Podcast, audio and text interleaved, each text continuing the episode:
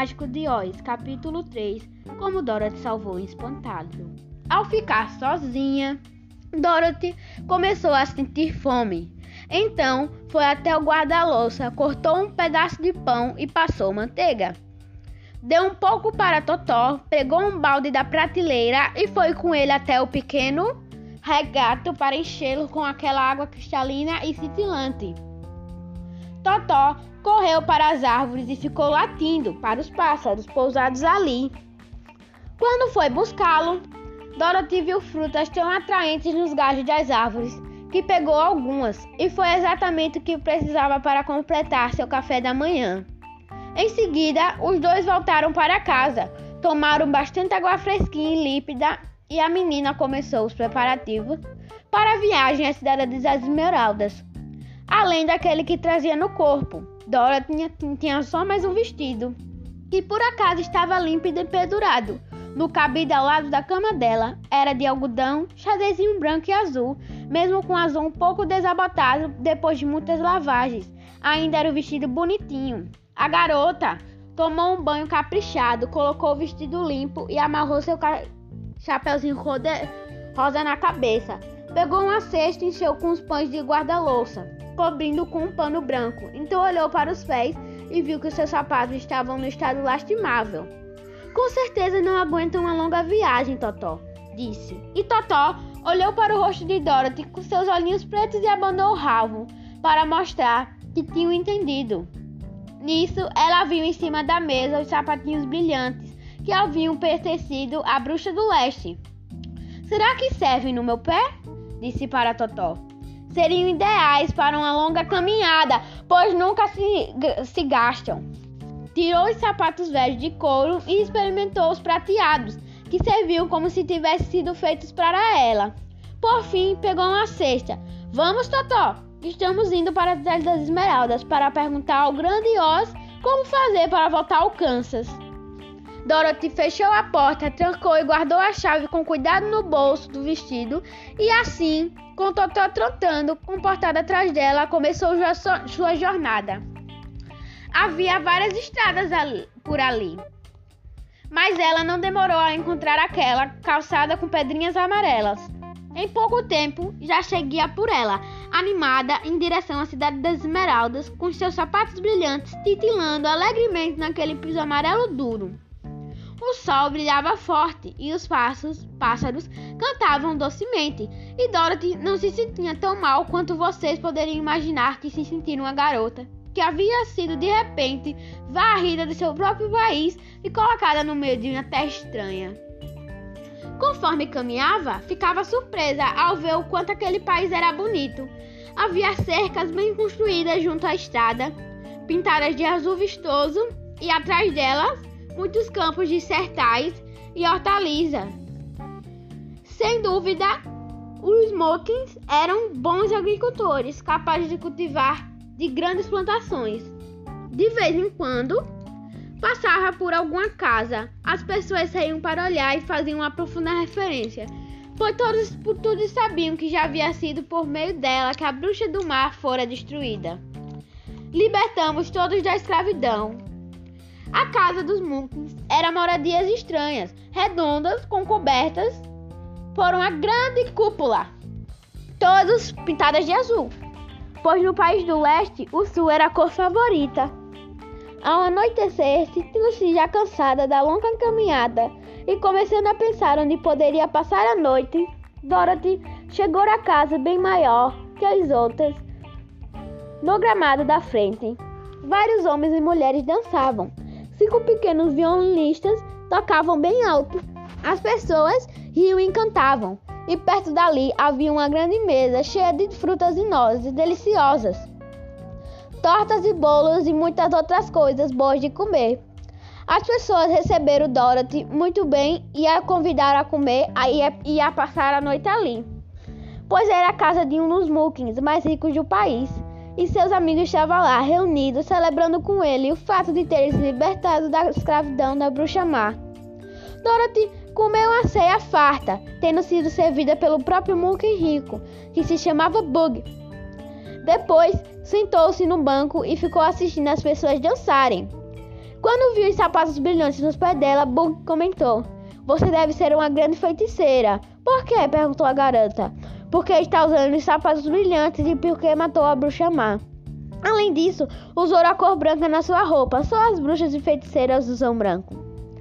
Meu vestido é xadrez, azul e branco, disse Dorothy, analisando as pregas da roupa.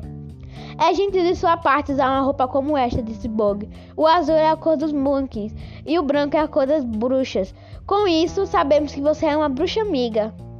Dorothy não soube o que dizer, pois todo mundo parecia achar que ela era uma bruxa, e ela sabia muito bem que era apenas uma garotinha comum, que por acaso havia sido trazida por ciclones a uma cidadezinha estranha. Quando Dorothy cansou de assistir às danças, Bug a levou para dentro e lhe deu um quarto com a linda cama. Os lençóis eram de tecido azul e Dorothy dormiu profundamente até de manhã, com Totó enrolado em cima de, uma, de um tapete azul ao lado da cama. Ela tomou um bom café da manhã e ficou vendo um minúsculo bebê Monkey brincar com Totó, puxando o rabo dele, dando gritinhos e rindo de um jeito que Dorothy achou muito divertido. Totó despertava muita curiosidade naquelas pessoas que nunca tinham visto um cachorro. Quando falta, quanto falta para chegar à cidade das Esmeraldas? A garota pergun perguntou a garota. Não sei, respondeu Bug. Sério. Nunca esteve lá. É melhor as pessoas ficarem longe de Oz, a não ser que tenham coisas para resolver com ele. Mas a viagem até a cidade das Esmeraldas é longa e irá tomar-lhe vários dias. Nosso país é bom e agradável, mas você terá que passar também por alguns lugares hostis e perigosos antes de chegar ao final da sua jornada. Isso deixou Dorothy um pouco preocupada, mas ela sabia que apenas o grande Oz poderia ajudá-la a voltar ao Kansas. Então juntou coragem e decidiu não desistir. Despediu-se de seus amigos e retomou a viagem pela estrada de pedras amarelas. Depois de andar vários quilômetros, parou para descansar. Subiu uma cerca junto à estrada e ficou sentada ali. Havia uma grande milharal atrás da cerca e não muito longe dali um espantalho, colocado bem no alto de uma estaca para manter os pássaros afastados do milho maduro. Dorothy apoiou o queixo na mão e ficou olhando para o espantalho, pensativa. A cabeça dele era um saquinho recheado de palha, com olhos, nariz e boca pintados para representar o rosto. Um velho chapéu pontiagudo que devia ter sido de algum monkey fora enfiado na sua cabeça. E o resto de uma figura era um terno azul, puído e desbotado, também preenchido de palha. Nos pés tinham as botas velhas com a borda azul, como as que todos os homens usavam naquele país, e ficavam acima dos pés de milho, erguido por uma estaca presa às costas. Enquanto Dorothy observava séria aquele estranho rosto pintado, teve uma surpresa ao ver um dos olhos dele piscar lentamente para ela. De início, achou que estava imaginando coisas, pois no Kansas os espantalhos jamais piscavam os olhos. Mas a figura logo em seguida fez um aceno amistoso com a cabeça. Dorothy então saltou da cerca e foi até ele, com Totó correndo de volta da estaca e latindo. Bom dia, disse o espantalho, com voz bem rouca. Você fala? Com certeza. Como vai? Vou muito bem, obrigada, disse Dorothy educadamente. E você, como vai? Não estou me sentindo muito bem, disse o espantalho com um meio sorriso. É chato demais ficar dependendo da, dependurado aqui, em cima, noite e dia, para assustar os corvos. Você não consegue descer? Perguntou Dorothy. Não, essa escada está. Essa estaca está grudada nas minhas costas. Se você fizer o favor de me soltar dela, ficarei muito agradecido. Dorothy estendeu os, bra os dois braços e levantou o espantalho, até ele se soltar da estaca por ser recheado de palha. Era bem leve. Eu lhe agradeço muito, disse o espantalho ao ser colocado no chão. Já me fiz um, novo homem. Dorothy ficou confusa ao ouvir isso, pois era esquecido ouvir um homem de palha falar e vê-lo fazer reverências e andar ao lado dela. Quem são, Quem são vocês? perguntou a espantalha depois de ter se, se espreguiçado e bocejado. E, e estão indo para onde? Meu nome é Dorothy, disse a garota. Estou indo para a cidade das Esmeraldas para pedir ao grande Oz que me mande de volta para o Kansas. Onde ficam os todas as esmeraldas? indagou. E quem é nós? Nossa, você não sabe? respondeu ela, surpresa. Na verdade, na verdade, não, não sei. Não sei de nada. Veja, eu sou um espantalho, portanto não tenho cérebro. Cérebro. Respondeu com tristeza. Puxa, disse Dorothy, sinto muito por você. Você acha, perguntou ele, que se eu for estrela das esmeraldas com você, Oz poderia me dar o cérebro? Não sei dizer, respondeu ela, mas você pode vir comigo se quiser. Se Oz não lhe der nenhum cérebro, você não ficará pior do que está agora. Isso é verdade, disse o espantalho. Veja bem. Continuou, continuou, continuou em tom confidencial. Não me incomodo de ter penas, braços e corpo de palha, porque isso evita que eu me machuque. Se alguém pisar no meu pé ou me enfia um alfinete, me ligo porque não sinto nada, mas não gosto que as pessoas digam que eu sou tonto. E se minha cabeça continuar recheada de palha em vez de ter um cérebro como você tem, como é que vou conseguir aprender alguma coisa algum dia? Entendo como se sente, disse a garotinha, de, que de fato sentia compaixão por ele. Se você vier comigo, vou pedir a Oz que faça tudo o que você quiser. Tá ok?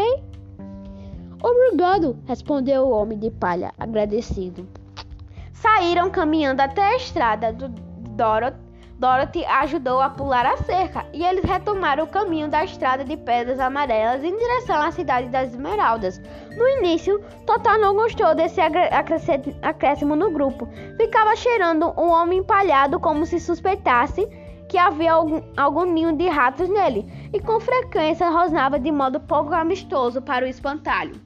Não se preocupe com Totó, disse Dorothy ao seu novo amigo. Ele nunca morde. Oh, eu não tenho medo, replicou o espantalho. Ele não consegue machucar minha palha. Por favor, deixe eu carregar essa cesta para você. Não é incômodo nenhum, porque eu não me canso nunca. Vou lhe contar um segredo. Continuou ele, enquanto caminhava. Só tem uma coisa no mundo do qual tenho medo. O que é? O fazendeiro Mookie que fez. O fazendeiro Mookie que fez você? Não, respondeu o espantalho. Tenho medo de fósforo aceso.